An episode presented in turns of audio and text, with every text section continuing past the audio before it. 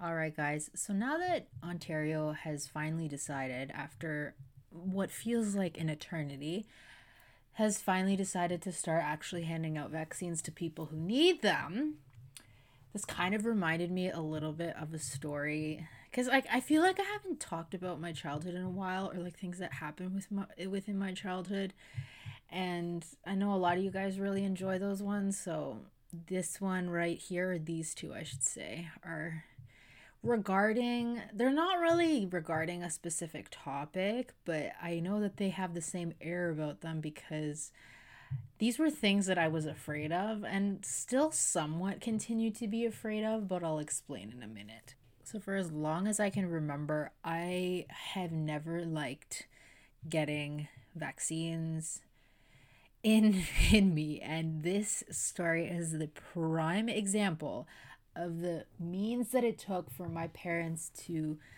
basically strap me down and put needles in me that were very good for me. And I'm not going to get into this debate about whether or not vaccines are good for you or not because I know there's two sides to the coin and everybody has an opinion about everything.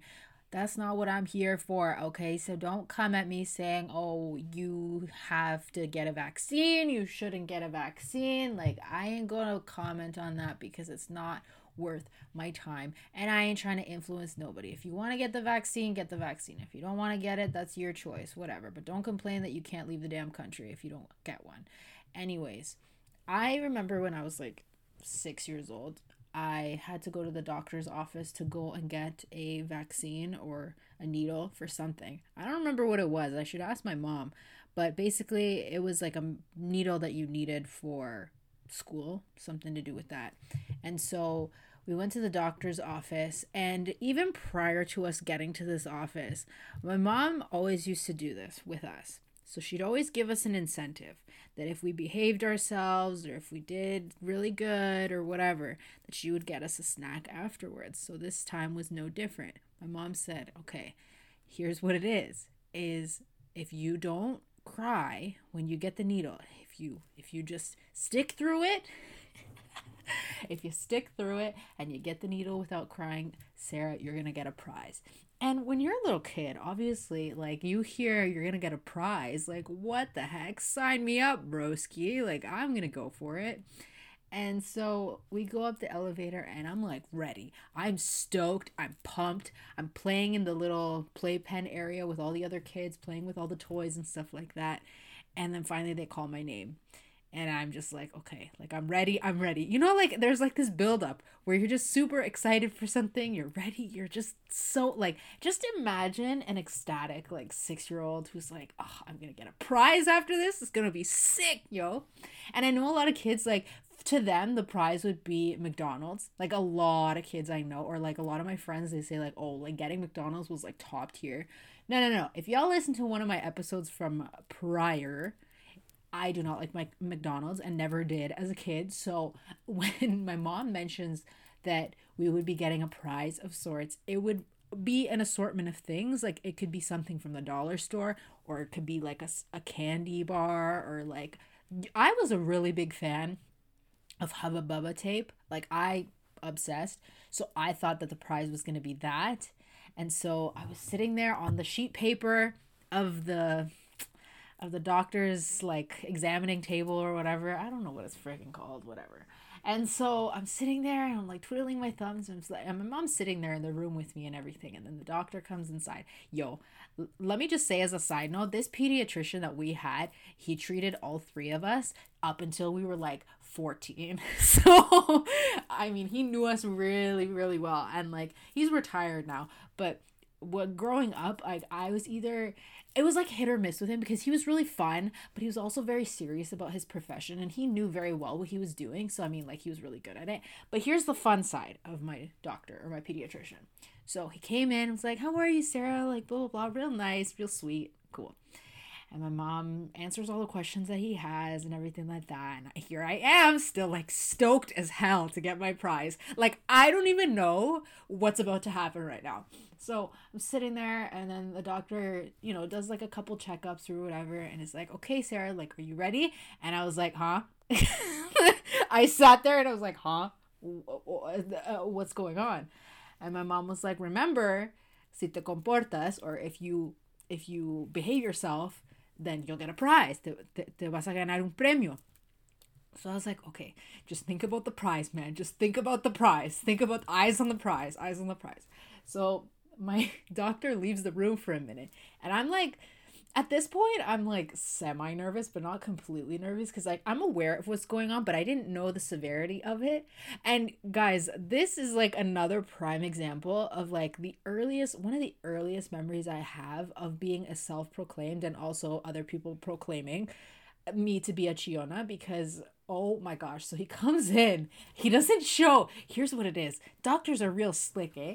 So he comes in doesn't show the needle nothing or whatever. He just shows me the top of the I didn't even know. My mom just revealed sorry, I'm like going off topic, but my mom revealed this to me like this year, I think, or the year before. She just revealed this to me and I was like, "No, there's no freaking way." So I thought it was a whistle. I thought it was a whistle. Turns out it was the lid of the vaccine. So, like the needle or whatever, it was like the thing to cover the syringe or whatever, right? Turns out it had like an opening that looked like a whistle. And the doctor was like, okay, Sarah, I want you to do something very special for me. And I was like, okay. Like, I was like, oh, hell yeah. Like, something special is going on. And so he's like, I need you to take this, put it right between your lips as if you're blowing a whistle. Simple, right? And he showed me how to do it with a different one, right? So he showed me how to do it. And I was like, okay, like, I think I can do that. oh, Lord. So then he gives it to me he's like i will be ready whenever you are mom if you want to if you want to come over here and i didn't know why like he was asking my mom to like stand nearby i, I didn't understand that but oof i was about to understand why so then i put the little tappy uh, the, the, the top or the lid or whatever in my mouth and he starts counting down. And I feel like that's what makes it even worse. Like, if you're just gonna stab me, if you're just gonna hurt me, please just do it right away. But anyways, he counted down. He's like three, two, one, and I blew on the. T- I blew on the top so hard, guys. I blew on it so hard that it flew out of my mouth. It flew out of my mouth while he's still administering the needle into my arm, and I start squealing and screaming. And everyone in the doctor's office heard because my siblings heard it, and they're like, "Why was Sarah screaming?" Blah blah blah. It was so embarrassing. But yo, yo i don't mean to be dramatic or anything but like as a six year old when you're deceived like that i think it that's what made it even worse is the fact that like they made it out to be something that it wasn't. And i was just like nope this isn't worth it. This isn't worth the premio. This isn't worth the premio. So i like i was like no. I started crying. I was wailing. I was wailing dog. Like i was so bad. And my mom was like what? Mija you did so good. Oh my gosh. Like my mom was trying to cheer me up to no avail. I was crying, crying. And I was I couldn't believe how they had managed to deceive me like that because yo like I knew that like it was coming but I didn't know the severity of it cuz like I said I was a little kid. I didn't know any better. But anyways I think also what made me really upset after this had all happened because my doctor was like oh you did so great blah blah blah and then we left. And then as we were leaving I was really upset because I was like, Mom, I started crying when I got the needle, so now I'm not gonna get the premio. And I started crying again. oh dear God, Chiona. I started crying again. And, and like, because I wasn't gonna get the prize because I cried. I failed the assignment, as they say. And my mom turns and looks at me and is like, Mija, it's okay. It's okay. We're, we're still gonna get the premio. And like, yo, just the look on my face after the fact. And I remember distinctly that my brother said, Hey, like, why does she get a prize? Or why does she get a prize? You said that if she didn't cry, that she was that you said that if she doesn't she if she didn't cry, um, she was gonna get the prize, but she cried, blah, blah, blah. My brother was being a little stinker, okay? but I still got the prize anyway. And you know what I got, guys? I got myself that long, long, and three second flavor of Hubba Bubba Bubble Tape. Oh, yes. Oh, yes, I did. All right, guys. So originally, I was going to talk about the story of how I learned how to ride a bike with my father and how funny of a story that is because it is very much related to me being the world's biggest crybaby and also being deceived by my parents. But I remembered that this week is my sister's birthday. And I really wanted to do something special for her because she is like my number one supporter when it comes to anything. And I distinctly remember this story. So it's kind of related to what I just talked about. I mean, it has it has to do with the whole idea of me being the world's biggest crybaby. So, friends, here it is. Okay, so this story didn't happen when I was little. It happened when I was a teenager, like early teens, okay? Because this happened back in like 08, 09. So, those of us that live in Ontario, we know about Canada's Wonderland. Those of you that don't live in Ontario or live within this vicinity, because I know I have some buddies in the States that listen to this podcast. Shout out to you guys. But over here, we have this amusement park called Canada's Wonderland. And we have this roller coaster that had just been built in 2008 and it was called Behemoth or it is because it's still there. It's it's called Behemoth and at the time, I mean, it's since changed a lot since then, but at the time that roller coaster was the tallest and I think the fastest in Canada, like in all of Canada. And so, I mean, the US has like amazing roller coasters too, which I really want to visit. But I mean, this one was like epic, of epic, epic, epic proportions. And I remember the lineup used to be ridiculously long. It still kind of is, but not as bad as like Yukon Strike now or like Leviathan and stuff like that. But like when it first came out, I remember you had to wait like two hours to line up for just like a two minute, three minute ride or whatever, right? I mean, in in theory, a lot of people would say that it's worth it, and I myself, well, I'll explain later, but I myself say that it's worth it. So, so I told you that this is a story relating to my sister and I. So, yes, my sister and I, one summer, we went to go to the amusement park and we lined up for this roller coaster. And my sister and I, like, we, we've been doing that stuff since we were kids. And we loved going with our family or with our friends from church and stuff like that. Like every year we would always go. And I remember I remember when Behemoth first just came out, my sister and I were like, okay, like we're gonna we're gonna go on it together. It's gonna be so much fun because the year prior to, maybe I'll explain this in a different episode, but when it had first opened, I was in grade eight band and I wasn't allowed to go on that roller coaster. My mom forbade me from going on it. I'll explain in another episode if you guys want to hear it. But basically, this was like the first time that I was like really going to be able to go on it. And so we were lining up and I was like, okay, like this is good, this is good, this is good. And we were with our friends at the time and we were like, okay, like, you know, like we were really excited and everything. And then one of my friends started to get really scared as we were going up the steps, getting closer to like the entrance to go and sit in the or get on the ride. And I was just like, nah, like it'll be fine, blah, blah, blah.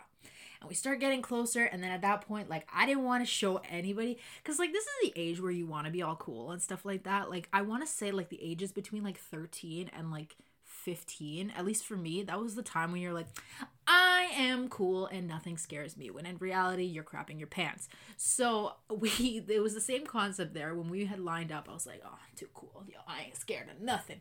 So then finally, we're like right at the at the entrance to get on the ride. And my sister's like, Are you ready? I was like, Yes, yes, yes. Like, ready, ready, ready. And so then finally it was our turn to get on the ride. So my sister and I get on, and yo, like, you know, when you look at something and you've anticipated it to look a certain way or you like to feel a certain way? So similar to my needle story, similar to that. I anticipated this being like the biggest piece of cake. I don't know why, I, again, I think it was this whole facade that I was like, mm, nothing scares me. but in reality, as soon as the ride started, I was like, nope. Nope, nope, nope, nope, nope, nope. This is not this is not it, Chief. And when we turned the corner to start going up this first slope, there's like three slopes on Behemoth, I, I if I do recall.